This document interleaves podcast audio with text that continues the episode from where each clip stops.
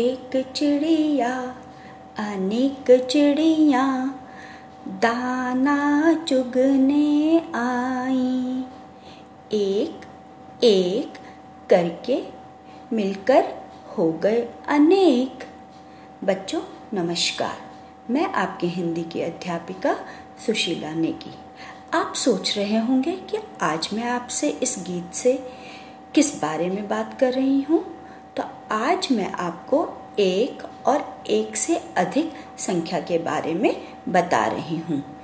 जैसे, एक चिड़िया, अनेक चिड़िया, एक नाक, अनेक आँखें। हिंदी भाषा में शब्द के जिस रूप से उसकी संख्या के बारे में पता चले, उसे वचन कहते हैं। एक के बारे में कहें तो एक वचन और अनेक के बारे में कहें तो बहुवचन। जैसे, एक गुब्बारा, अनेक गुब्बारे।